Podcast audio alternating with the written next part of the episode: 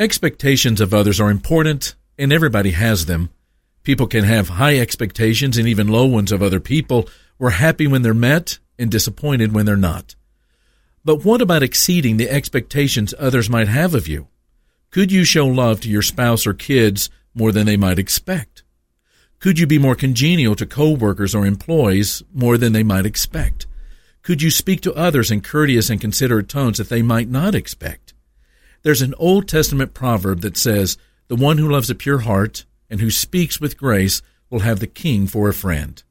A kind and gracious word is sometimes the very thing a person doesn't expect, and yet might be the very thing that changes their outlook on the rest of the day. And that's the one thing no one expects. This is Mark Abshin, the MacArthur Park Church of Christ, hoping you exceed expectations today in a way that makes a positive difference in the life of another person. Visit our church online at macarthurchurch.org the MacArthur Park Church of Christ, connecting God and people.